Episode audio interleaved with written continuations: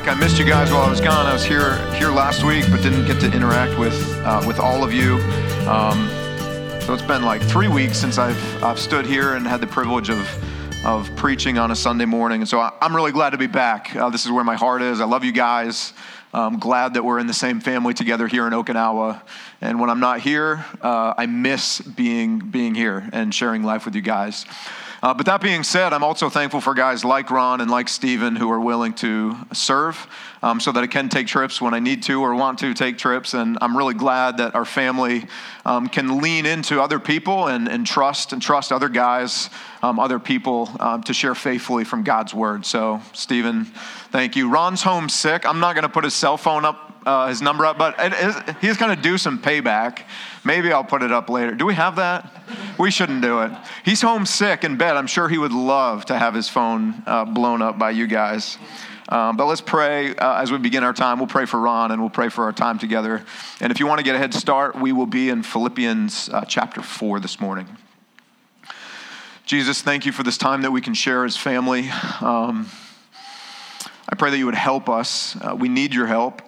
Father, uh, we just sang words that reminded us that your power and yours alone can change a leper's spot, a leper's spots, and melt uh, a heart of stone. And, and we know from the gospel that we, uh, our sin, our sin nature, our rebel tendencies is uh, as hideous as leprosy. We just can't see it because it's going on on the inside. But if we could see it on the outside so clearly, it would look um, worse than leprosy. It's hideous and it's incurable apart from your power. So, Father, remind us of that this morning and remind us that it's your power alone that can melt uh, our hearts of stone. And we know that in Christ you've given us new hearts, but we know that our rebel tendencies still, on many days, it feels like we have um, hard hearts. And so we, we need you to do that work again this morning. I need you to do that for me. Uh, Jesus, I pray that you would melt uh, my own heart of stone this morning. And as we spend time in your word, that we would encounter you there,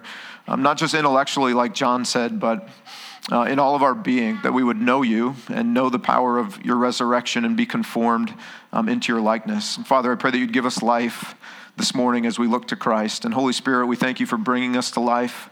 We thank you for sustaining our lives, and we thank you for using the word um, to be transformative in our hearts and in our lives. And we pray that you would do that again this morning. And in all of that, um, that we would, we would be submissive to your work, but that we would also run towards you, that we would not be unwilling or reluctant children, but that we would eagerly embrace um, and acknowledge our need for you and embrace the help and the work that you do for us in Christ.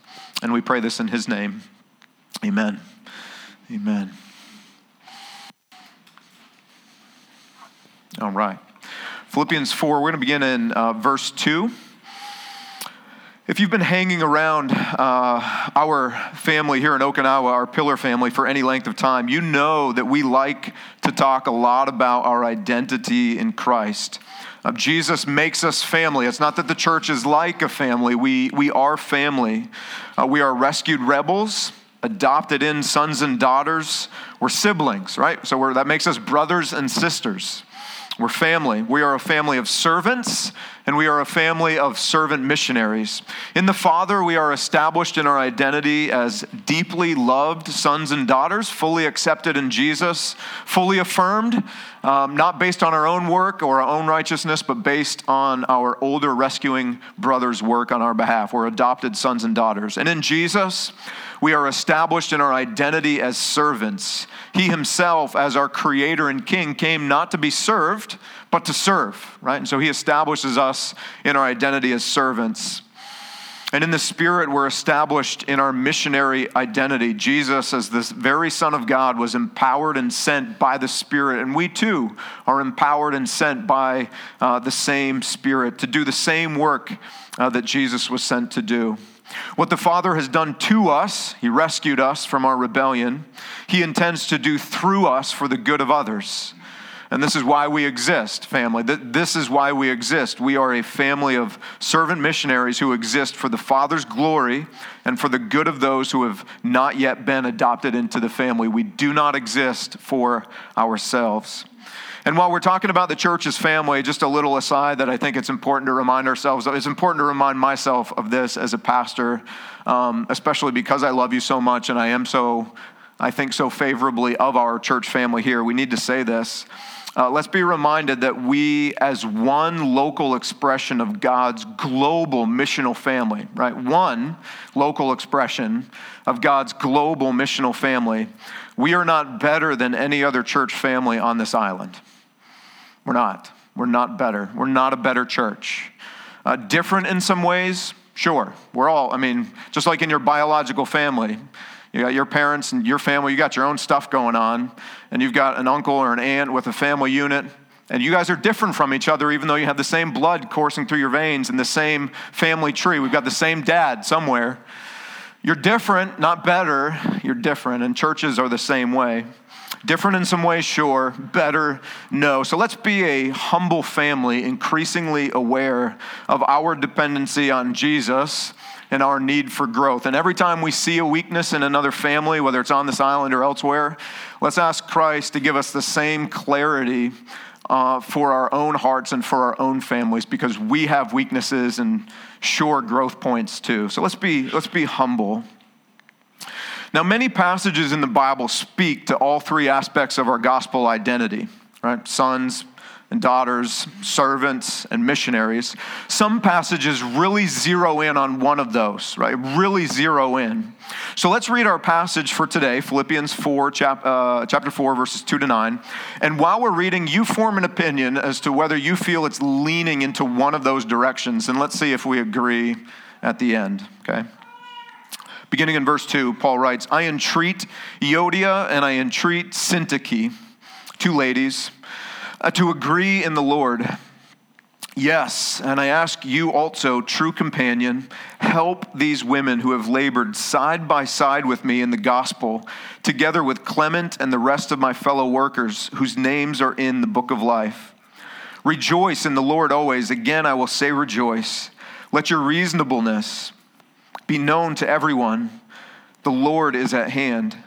Do not be anxious about anything, but in everything, by prayer and supplication, with thanksgiving, let your requests be made known to God.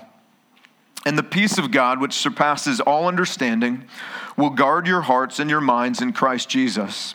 Finally, brothers and sisters, whatever is true, whatever is honorable, honorable, whatever is just, whatever is pure, whatever is lovely, whatever is commendable, if there is any excellence, if there is anything worthy of praise, think about these things. And what you have learned and received and heard and seen in me, practice these things, and the God of peace will be with you. Is our passage leaning? Do you feel it leaning into one area over the other two? Or do you feel like it touches on all three? What do you think?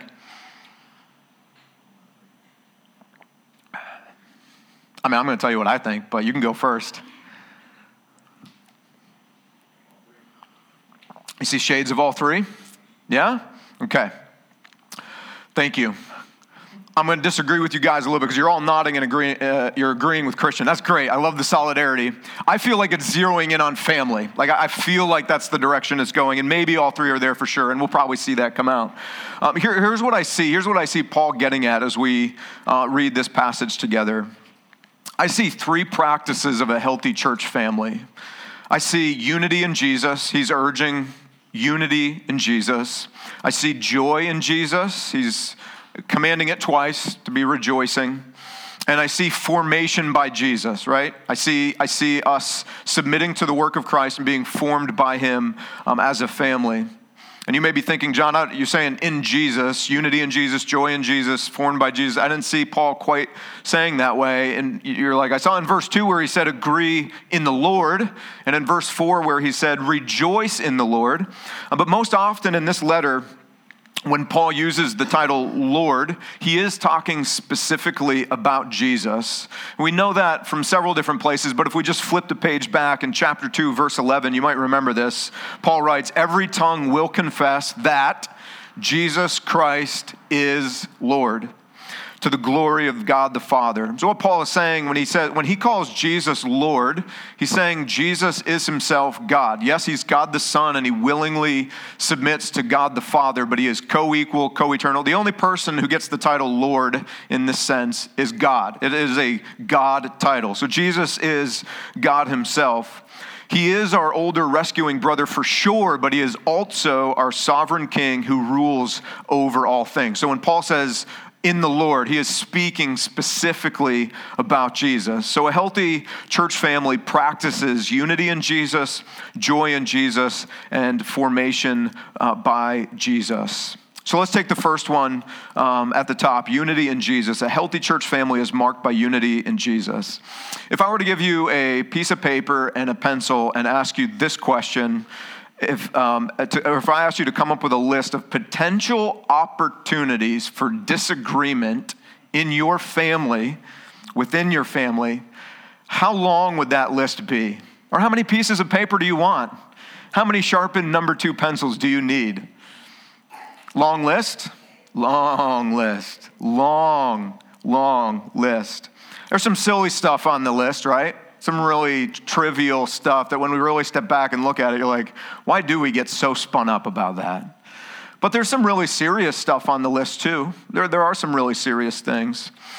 Um, some of the silly things that you kind of hear joked about all the time is which way the toilet paper roll hangs. Silly, guys, silly. No, and see, you're shaking your heads. This is why we have disagreements. We can't even agree on the severity of the disagreement, right? Um, dishes. Do you do dishes right away, or is it acceptable for dirty dishes to sit on the table, the counter, the sink for any length of time? You, you can't even agree on that. But you still agreed to get married. That's crazy. We should have figured some of these things out ahead of time. Um, the laundry. Does the detergent go in first, or do the clothes go in and then the detergent goes goes in? Sorting laundry. Like who's got time for that? Like just throw them all in that's how I roll. That's how just. So there's some silly stuff. Money, not so silly. Maybe the way we handle money sometimes is silly, but that's serious and it uh, is definitely potential for uh, disagreement in a family. My family and I are working through the latest season of American Idol, moving from silly to serious. Um, I'm a Laine Hardy guy all the way. Emma's still cheering for, I think her name is Madison. I think she's the lone surviving lady. Yep, Madison. But it'll be Laine all the way, and Emma will be in the second gathering, so I'll get to tease her a little bit publicly. Um, all I'm trying to say is, family, we, we get long lists in our family units, don't we? Like, if if we really gave ourselves to this exercise, we would spend the rest of our time together this morning and not complete these lists. We would walk out with an un, uncompleted exercise. So let's step back and remember you have your family unit and then church's family. We are not like a family, we are family. So our list is really long too. We have a really long list. And just like your own family unit, some of the things on that list are silly ish, and some of them are really serious, right? There's a scale. Many opportunities for disagreement abound. It actually happened this week in my missional community uh, Tuesday night, and it was really funny. I don't know if this picture is going to be clear enough. Let's pop it up there and see. Ah. If you have really good eyes, I can see it when I'm up close. If you have really good eyes, there's a green plant growing in the center of that grate. Can you see it? Okay. So we were kind of going around the table after our meal. Logan was leading us in some time in the Bible, and um, it was good. And uh, one of the dudes in our MC who's been in a difficult season of life is like, man, I had the coolest experience this week. Um, I was coming back from my break from work, and I walked over the sewer drain, and God allowed me to see down inside and see this one plant growing into life out of all this garbage and sewage. And it just really struck me that God is going to take my life under that thing. It's in there and see, that's the point. He was the, the dude was like, man, underneath all this junk in my life, under that thing, life's growing up out of that. And he had renewed hope in God. And he shared it with our MC. He texted me during a week. He sent me a picture a couple days later. One of the dudes at our table, um, one of the dudes at our table, just due to his professional experience, cares about water flow and equipment functioning properly and drains not being clogged, looked at that and did not see life. He saw death. And so that became the conversation at our MC. But like, that's how our family is, guys. Like, silly stuff, serious stuff, personal stuff. We all just see things so differently, so differently. So that's just one example. There are many opportunities for disagreement. If we polled you guys right now, um, a percentage of you would be Republican. Um, the rest of you would not be from Texas. Like there'd be some Democrats in the room. Um, and there'd be some libertarians who feel nobody can tell you what to like. You, right so we're diverse in that way too. Um, school, some of you guys homeschool, some of you love DoDEA, some of you do private school, some of you now do unschooling. Any unschoolers in the room? So that's a thing if you don't know about it. It's now, it's now most appropriate to unschool your children. Um, yes. Halloween, some of you grew up in families that believed that was the devil's holiday. Um, others of you grew up and found very redemptive ways to engage in Halloween as a family, and your consciences were not weighed down at all. So we would have that diversity in the room. We would have some diversity as it relates to alcohol. Um, Stephen tipped his hand last week as to which way his family rolls, right? So we all roll. oh, I'm sorry. How half of the family rolls? yeah, how half of the family rolls. If we were to go around the room, but that moves from silly to serious because some of you have very deep personal reasons. Maybe there was some an alcoholic parent, or uh, like there. That's a, that's a more serious thing. But there's there's liberty and difference there. And then there's church life. Like we just go on. We won't belabor the point. But music, we could disagree about that. We gather as missional communities. Some of you roll a certain way with your missional expression. Some of you haven't quite figured that out yet. And some of you feel like, no, this is just for the church family thing, right? So there's disagreement there. Um, clothes coming to a worship gathering. Again, some of you come from a background where you're expected to get into what you would have called your Sunday best. Others of you just dress either the same way you did the rest of the week or actually worse, or not worse, that's the wrong word, more relaxed, more casual, right? Um, I preached barefoot one time, and I don't know why. I think we were next door. I think our, we used to gather over there if you're new to the family. It was insane. And yes, we still had kids on the second floor, and it was awful.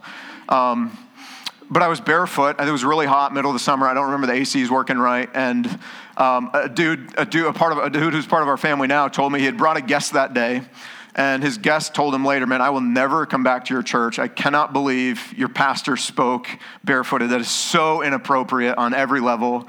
I'm like, Dude, I'm sorry, John. I'll think about that next time before I, before I kick him off. We have those things though. And then there are theological reasons. So we're moving from silly to serious. But the theological reasons actually are one of the reasons I love this church so much. We are so diverse. We come from different backgrounds. We agree on close handed things that Christ is absolutely clear on in Scripture. You do so with humility, and we approach all these other open handed secondary things with humility and grace. I just want to commend you for that, and it's one of the reasons why there's life here, and one of the reasons I'm just so thankful to be part of this family. But that's another category where we could have real disagreement. And then maybe the, the most significant are personal disagreements, just the things that burn deep personally, where you have a personal disagreement with somebody else. I think those are the hardest to resolve out of all all the categories we've mentioned, there's the greatest potential for disunity and unhealth here. So, what does our Father expect from us when disagreements arise in the family? That's the question I want to ask. What does our Father expect from us when disagreements arise? We see two groups of people in this verse. Group one, there are two ladies who have a disagreement with each other. Lady number one, Euodia. Lady number two, Syntyche. Before we get into the disagreement, though, I just want to point this out. Paul's not picking on them. And it's really not significant that they're women. These could be two men. In fact, in other letters, Paul addresses situations where there are disagreements between men. Okay, so he's not picking on these ladies. In fact, if, did you notice how highly he speaks of them? I mean, he's addressing this situation because he cares for them and has deep respect and he cares for the church. Um, notice what he says about them. He says, they labored side by side with me in the gospel. That's a really high view, especially in the first century. Uh, women did not do much side by side or alongside men at all in, in the first century Roman world. It was very uncommon culturally. The gospel is always transformative, and it is in this way too. So Paul's acknowledging these women were co equal in the work of planting this church in Philippi. They were indispensable. They were, they were actually part of the leadership team. They labored side by side with Paul in the gospel. And guys, that's how we roll too. And ladies, I just want you to know we value, you are a valued member of our family here. And if you're new to our church family, if you feel like you've not gotten to know people, you have gifts that Christ has given you to serve in his church, and you have not found meaningful outlet for those here yet, please speak with any one of us because we, we want you here and we want you to know that you're valued and we want you to have opportunity to contribute in meaningful ways. And our commitment to you is that we will work with you to help kind of to talk through what those gifts are and how they are best expressed in life-giving ways in the life of our church. We want you to know that. Man the life of our young church is marked by women who have been faithful to Christ, faithful to the gospel, and poured themselves out. We could go all the way back to Ruth Panetta. I'm not going to list what all of these women have done, but Ruth, um, her, her fingerprints are all over the life of our church. Heather Housel. So Ruth is back in Arizona. Heather Housel is down in Florida now. Jordan Rocco, is South Carolina. Um, in the earliest life of our church, if you were a guest, it's because you were a friend of Jordan. Like Jordan worked and lived on Kinser, and every week there were new people, and the reason they were there was Jordan Rocco. Her husband was deployed for the first six months, and um, man, she did everything she could to serve and just pour herself out um, in the life of our church. Those are some women you may not know. Satomi. Satomi is essentially single handedly responsible for everything that is GTO, and she's absolutely killing it. You know Crystal, you've interacted with her. Um, she is the reason we can continue on and, and do what we do as a church family, and I leave, and John leaves, and other people leave, and we all leave, and we all come back, is because Crystal is behind the scenes working and keeping things going and communicating and all of these things. And there's Ashley with our women's ministry and our elders' wives and you ladies who are involved with a missional community. We just go on and on and on and on. I just want you to know that, ladies. You are a valuable part of what we do here, co equal, side by side laborers in the gospel. Uh, we, are, we, we are thankful for you. All right, so Paul's sure to point that out. He's not picking on these two ladies. And then he presses in and he addresses this question what do we do when disagreements arise? And Paul simply says this we agree in Jesus. We work to agree in Jesus. That's what he tells them to do. Uh, it's the same word that he used in chapter 2, verse 2, where he says to the entire church, Hey, complete my joy by being of the same mind, one mind. That's what we do when there's disagreement in our Father's family. We agree in Jesus. But let's ask this question what does that actually look like? That sounds nice. Great, John. But how do we make that, how do we make that happen? I think we make it happen by asking ourselves a series of questions when there's disagreement. Okay, so let's put the disagreement right here. Let's acknowledge that it's in the room. I think that's probably the first step, and we'll talk about that later. Let's just let's just be okay with the fact that there's going to be a room full of either disagreements or potential disagreements. Let's not ignore them or pretend like they don't exist. So we ask a series of questions. This is what it looks like to agree in Jesus. And the first question is simply this: Do we agree on who Jesus is? I mean, that's kind of foundational. Uh, do you agree that he is the Son of God? Yes. Do you agree that he is God himself? Do you agree that he is Lord, like Paul says, that he's, he has the right to rule over your life? Do you agree that this is his church family? Like this is, he owns this. This is not ours, it's his. Do you agree that he's good? Do you agree that he's our rescuing older brother? Do you agree that he's our king? Like we go on and on and on. Hopefully, if you remember this church family, we've come to the common understanding. Yes, we fundamentally agree on who Jesus is. Okay, so that's question number one. Do we agree on who Jesus is? Yes. Question number two Do we agree on our identity in Jesus? We're family. So you're an adopted in son, you're an adopted in daughter. That makes us siblings. That means we have the same dad. We submit to him. Um, we're, we're brothers and sisters in the same family. Yes, okay. Question number three Do we agree on our family posture in Jesus? This is really important. Here's our posture. You'll remember this from earlier in Philippians chapter 2, verses 3 to 4. Paul writes, Do nothing from selfish ambition or conceit but in humility count others more significant than yourselves. Let each of you look not only to his own interests, but also to the interests of others. So, if that's our posture as a family, what happens to disagreements there? Do we agree that that's the posture that our dad calls us to? Some reluctant yeses. Yes, yes, we do. So we agree on who Jesus is. We agree on who we are in Christ. We agree on what our Father calls us to as a family. Um, how about this? Do we agree that the unity of the family and that our Father's reputation and that participation in His mission, that those three things are primary over all of our secondary disagreements? Can we agree on that? Yes. Um, our father's reputation is primary. The unity of the family is primary. And he's given us this mission. It's not ours, it's his. And participation in it is primary over anything that we might disagree on. And then the fifth question we might ask is this Do we agree that secondary disagreements will never trump any of those things? Yes. So if those are all yeses, that is the pathway. That's what it looks like to agree in Jesus, to agree in the Lord. Well, how do we make that happen? First, we have to understand, like we already said, that we will disagree about many things. It's just a reality. If you want to go to a place where you don't disagree on anything with anybody, that's called a cult, and I would advise against it, okay? In a healthy church, in a healthy family, there will be disagreements. What determines health primarily is how we deal with those disagreements, okay? There will be disagreements. And if you're single and not yet married and you're idealistic and think, no, when we get married, we, we already agree on everything, John. You, you've not been on our dates and stuff. Uh, it's going to be just like this. And okay, thanks. I don't have to say anything more. Married people are starting to laugh. Like, there will be disagreements. So that's first. Second, you have a choice. You have a choice before a conversation. In humility and grace, you can acknowledge the reality of disagreement and choose to just let love and grace kind of cover the reality. Like, look, Uh, we're going to disagree. And I'm not going to allow those disagreements to dictate our relationship or derail the unity or the glory of our Father or the mission here. So I don't feel the need to talk to you about every little thing that we disagree about because, one, it wouldn't really be healthy. Two, the only thing coming out of my mouth all the time would be negative things like, hey, Dustin, like we disagree about this, Stephen. We, you and I, like, let's not, that, that's not our focus. So we're aware of it, but we're not consumed with having to work all of these secondary disagreements out with people, right? It's not primary for us us. We're comfortable in the tension of having some disagreement in our family. Okay, so that's important. However, sometimes something just weighs so heavily on your spirit. Like you've got to, or it really is convictional, or maybe you really feel like this thing is black and white in Scripture, so there's not really, we should be agreeing on this thing, and it kind of bothers me that we don't. So what then? Well, you go talk to the person.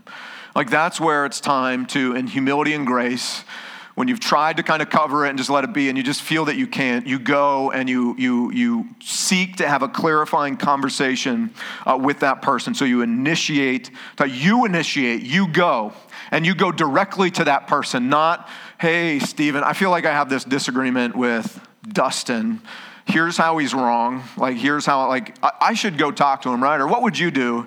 Uh, Paul's just, he's telling us what we do. We, as brothers and sisters, go to each other and we have these conversations in humility and grace. Because here's the thing you start having the conversation, and maybe you don't actually disagree. Maybe you don't. Maybe you think you do. Maybe the same conviction is expressed a little bit differently, but maybe at the heart of hearts, you actually agree and you just don't know it. Or here's another good outcome you have the conversation, you realize, yep, we definitely disagree, but here's what it looks like to agree, agree in Christ. I'm accepted and affirmed in Christ as a son. You're accepted and affirmed in Christ. In son, uh, uh, you're accepted and affirmed in Christ as a son. You are not booted out of the family because of this. I then am not going to boot you out or separate myself from you. We're brothers, and this secondary or tertiary thing is not going to trump the relationship that we have in Christ. So maybe you, find, you have the conversation, you find out you still disagree, and that's okay because in our family, agreement is rooted in Jesus, not on seeing eye to eye in everything. In fact, here's the beauty of churches in the New Testament, and it should be the beauty here. And everywhere, anywhere this is the reality, it's super attractive to anybody outside the family, and it's a beautiful testimony to the gospel. And here it is. Really, the reality should be that we are so diverse and come from such different backgrounds. The only thing that we agree on in this room is Christ and his gospel. And that's it. And we could put a period at the end of that sentence, and we could still live together in unity. That's what it looks like to, to agree in Christ. And that's the power of the gospel. We don't have to agree on really anything else after that. We agree on who Jesus is, we agree on his gospel, and we can live together in unity for our good, for his fame, for his mission, and for the good of the people who are not yet adopted in.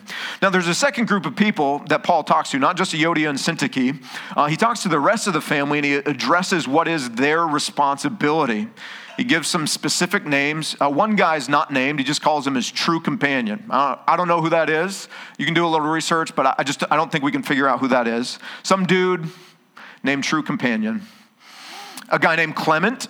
Okay, we got a name, but still we don't really know who he is either. And then he says, The rest of my fellow workers whose names are written in the book of life. The book of life is essentially our father's scrapbook, and all the kids are in there, right? So he's saying, Look, eh, he's just saying, I'm talking to you, the whole family. If you are a brother or sister, if you're in dad's scrapbook, the, the book of life, if your name is written down as somebody who has repented of your rebellion and believed in Jesus for your, for your rescue, you're in our father's family, you're in the scrapbook, uh, you have a responsibility in this, believe it or not. Okay, so he's talking to everybody, and here's the role. What's he say? It's very simple. We don't like it, uh, but it is not confusing. It's very simple. What's he say? Help these two women agree. That's our responsibility. Help these two, let's say people, people agree. Okay?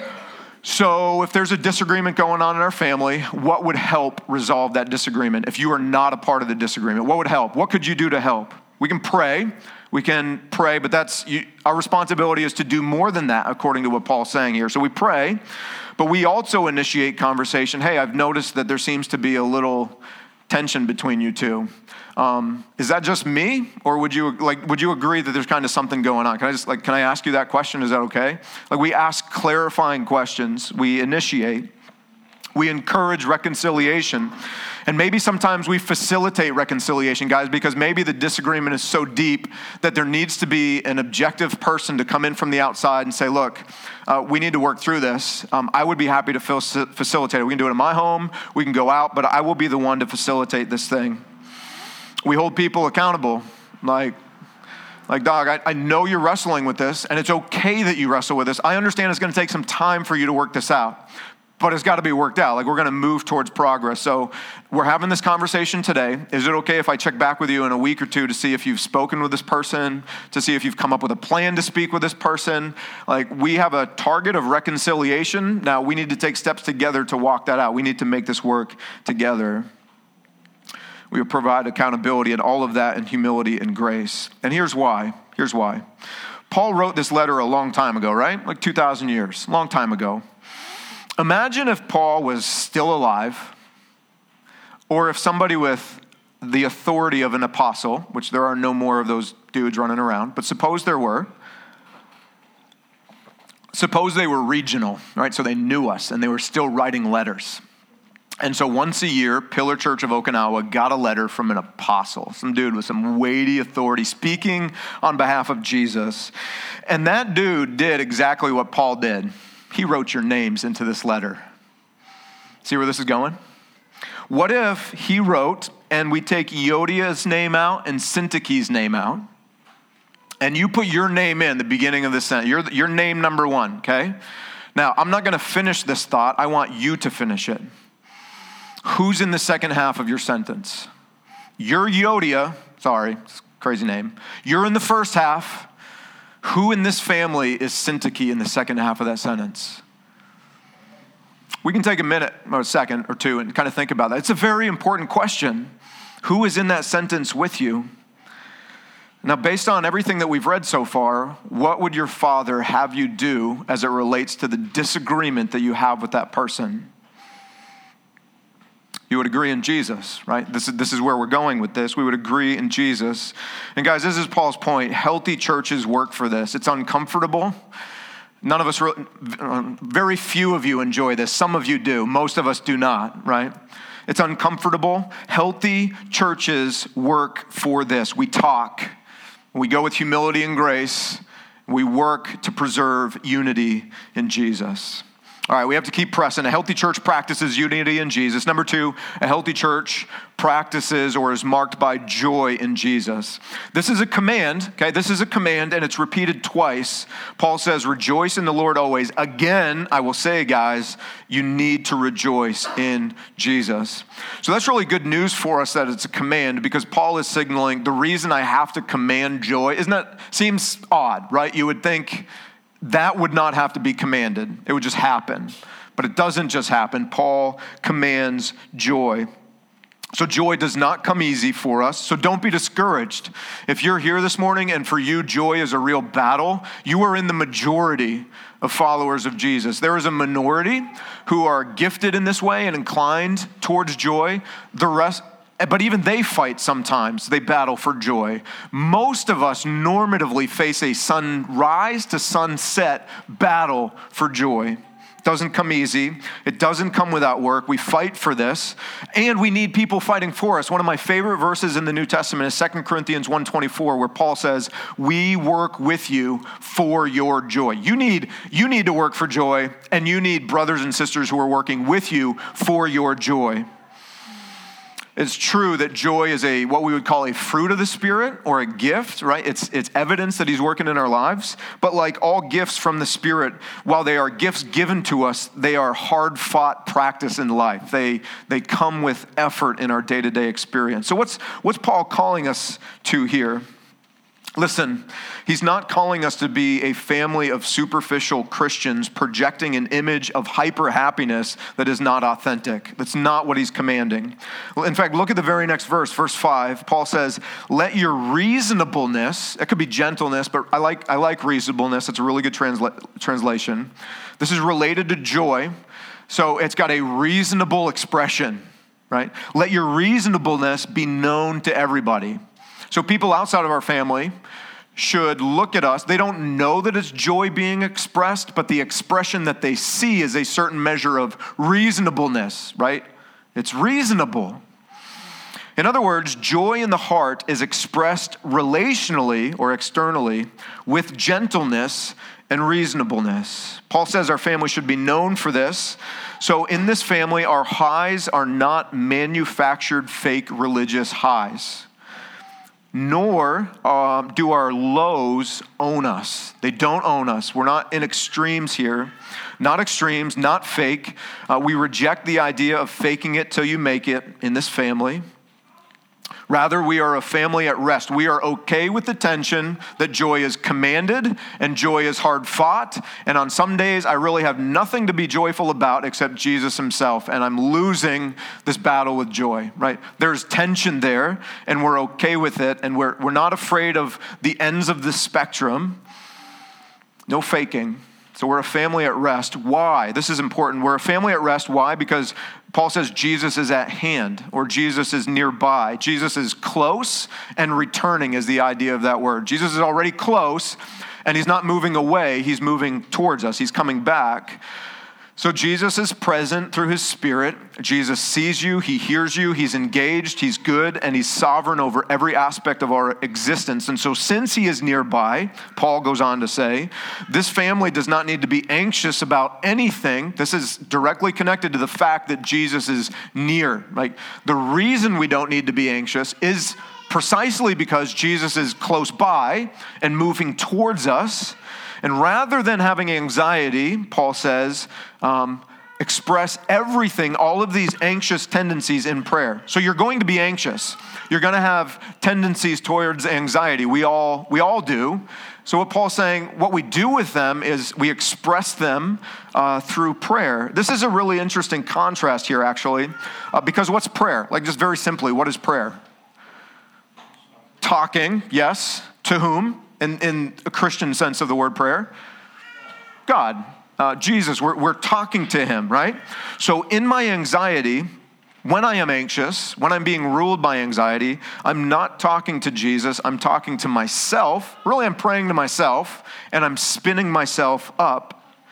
So, Paul tells us to talk to Jesus because he is near.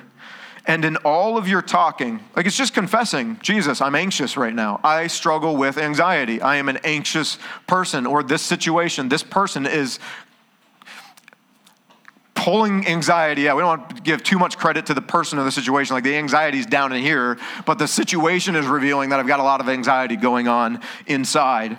And so, what does Paul, Paul do to say? He says prayer and uh, supplication. Supplication uh, is a big word, but all it means is ask for help. That's what supplication means. It means help. Paul's saying we are a needy family. I need help. You need help. I need help with anxiety and anxious tendencies. So do you. Uh, going back a sentence or two, we need help with the disagreements that happen in the life of our church family. We need help for those things. Um, really, we need help for everything. You, you just need help and I need help, right? This family need we are a needy family that needs a lot of help. Paul says, so so so rather than being anxious because I need so much help, um, and talking to myself about it, I talk to Jesus and ask for that help and ask with thanksgiving, if for nothing else, simply thankful that He's nearby. Jesus, I have nothing else to be thankful for right now. The only reason I'm thankful is that you're, you're near and you, you promise you will help me. So thank you. And please help me. Please help. And verse 7 tells us what Jesus does for the one who chooses to talk to him. It says, And the peace of God, which surpasses all understanding, will guard your hearts and your minds in Christ Jesus.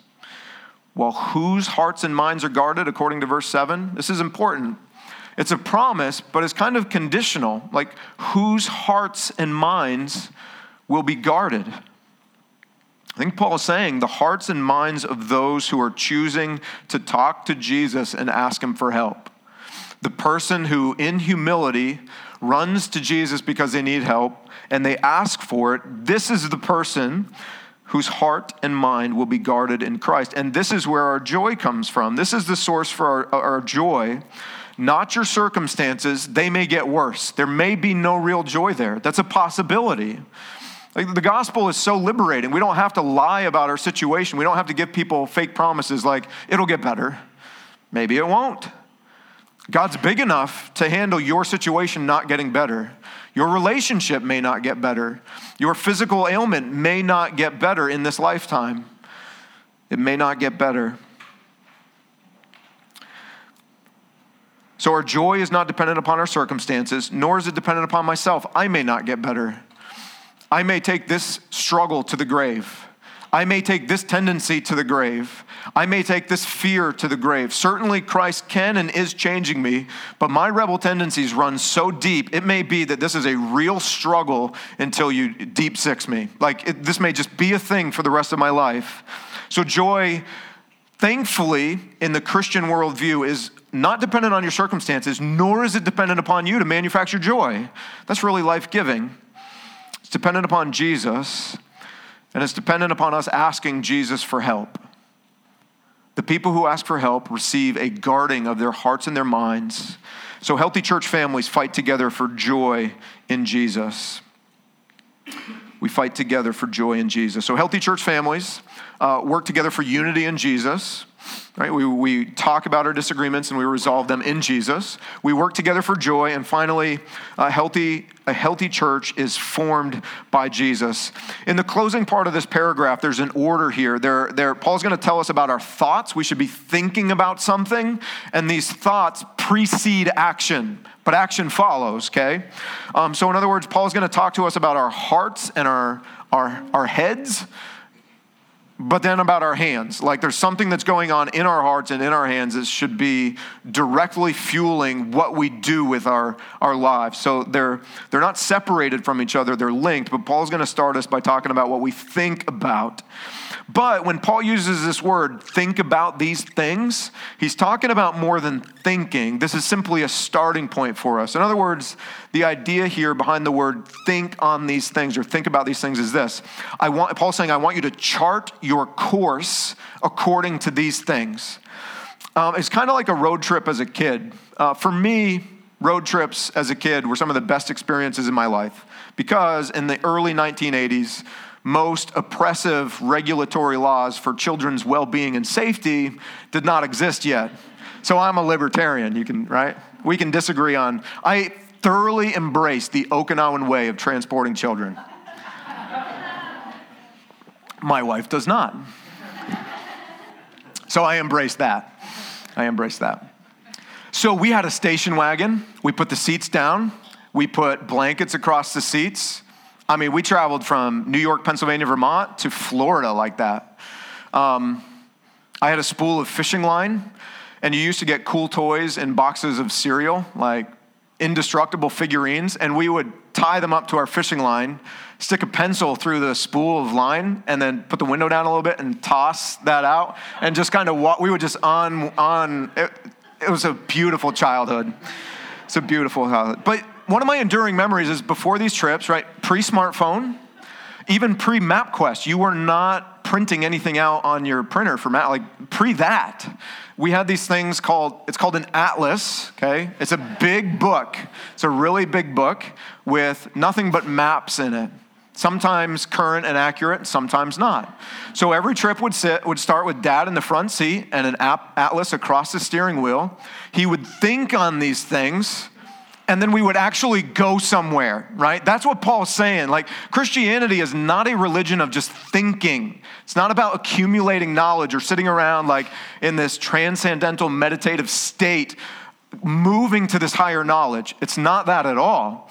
But it does start with our heart and it does start with our minds. Christianity is not detached from reason, logic, or thinking at all. Our expression of faith is firmly anchored into these things, but that's where it starts, okay? So that's what Paul's saying. Open the atlas, think on these things, but for the purpose of going somewhere with all this, like we have a destination.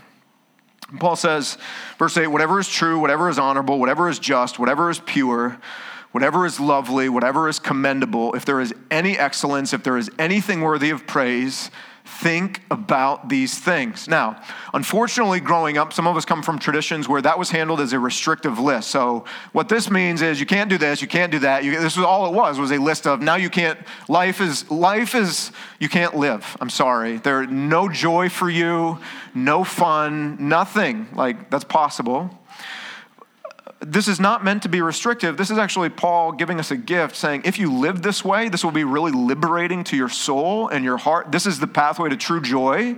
And this is actually the pathway to enjoying life in a God glorifying way and in a way that's good. This is life giving. This is not restrictive. This is actually empowering. So many things in life have one or more of these qualities or virtues, right? Again, we could go around the room and come up with a long, sprawling list of things in life beautiful, good things that God has created for our enjoyment and His glory. Some of those things you feel you have personal liberty in. Others of those things you would feel like, nah, I don't have personal liberty to enjoy that thing. But in this family, we can agree in Christ to disagree on that expression of personal liberty. But that list is long. Now, there's only one thing or one person in all of life who is actually characterized by all of those qualities, though. There's one, and that would be Jesus himself. Um, Jesus is all of those things. Jesus is true, he is honorable, he is just, he is pure, he is lovely, he is commendable, he is excellent, he is worthy of praise. He is all of those things. So is his word. The Bible is true. It is honorable, it is just, it is pure, it is lovely. The law of the Lord is commendable, it is excellent, it's worthy of praise. So, if we give ourselves to pursuing Jesus through His Word, and if we fill our minds and our hearts with His Word, we will be a healthy family. This is where health comes from. What will happen is we will know unity in Jesus. Like we will see it, we will love it, and we will pursue it, but it'll be a secondary thing. Like we pursue Jesus and His Word first, the unity is a byproduct of that. We will know joy. Joy is a byproduct of pursuing Jesus through his word. He cultivates the joy. If you just set out to pursue joy, you can't, you can't get your hands around it. If you pursue happiness as a, as a thing unto itself, you can't get it. Peace, just go right on down the line. These are not things that you can go buy or acquire in the pursuit of them. They're byproducts of pursuing Jesus through his word. And that's exactly what Paul says. Look, verse 9. What you have learned and received and heard, all these things that I've just told you unity, joy, and thinking and acting on these things, what you have learned and received and heard and seen in me, practice these things, and what? The God of peace will be with you, giving the unity, giving the joy, giving the peace through his presence. So, guys, we are called to be a practicing family. And that word should be really liberating to you this morning. Practicing. Not perfect, practicing. And nothing about our expression, nothing about our, our practice will be perfect. So just know that. Like if you're getting to know us, and you're considering hanging out with us or not, there are probably other churches on the island that are practicing better than we are. Like we will fall short in the practice. But if you're okay with that tension, if you're okay being here and embracing this practice of following Jesus and acknowledging the tension that we're going to do it imperfectly, you're willing to have humility in that. Look at this promise. In the practicing, the God of peace will be with you. Not when you nail it. He's not saying, I'll be with you when you nail it. I'll be with you when you are perfect in this. No, I'll be with you in the practice. And your practice is going to fall short every, every day. So, a healthy church family is marked by unity in Jesus, joy in Jesus, and formation by Jesus. Guys, let's be, let's just be a practicing family.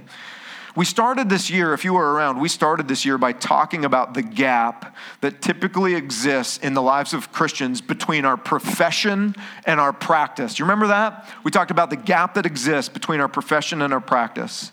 So, in the spirit of Paul, in the spirit of the gospel, let's just as a family be humble and mature enough to say, yes, there is a gap that exists between our profession and our practice. It's not okay that it's there.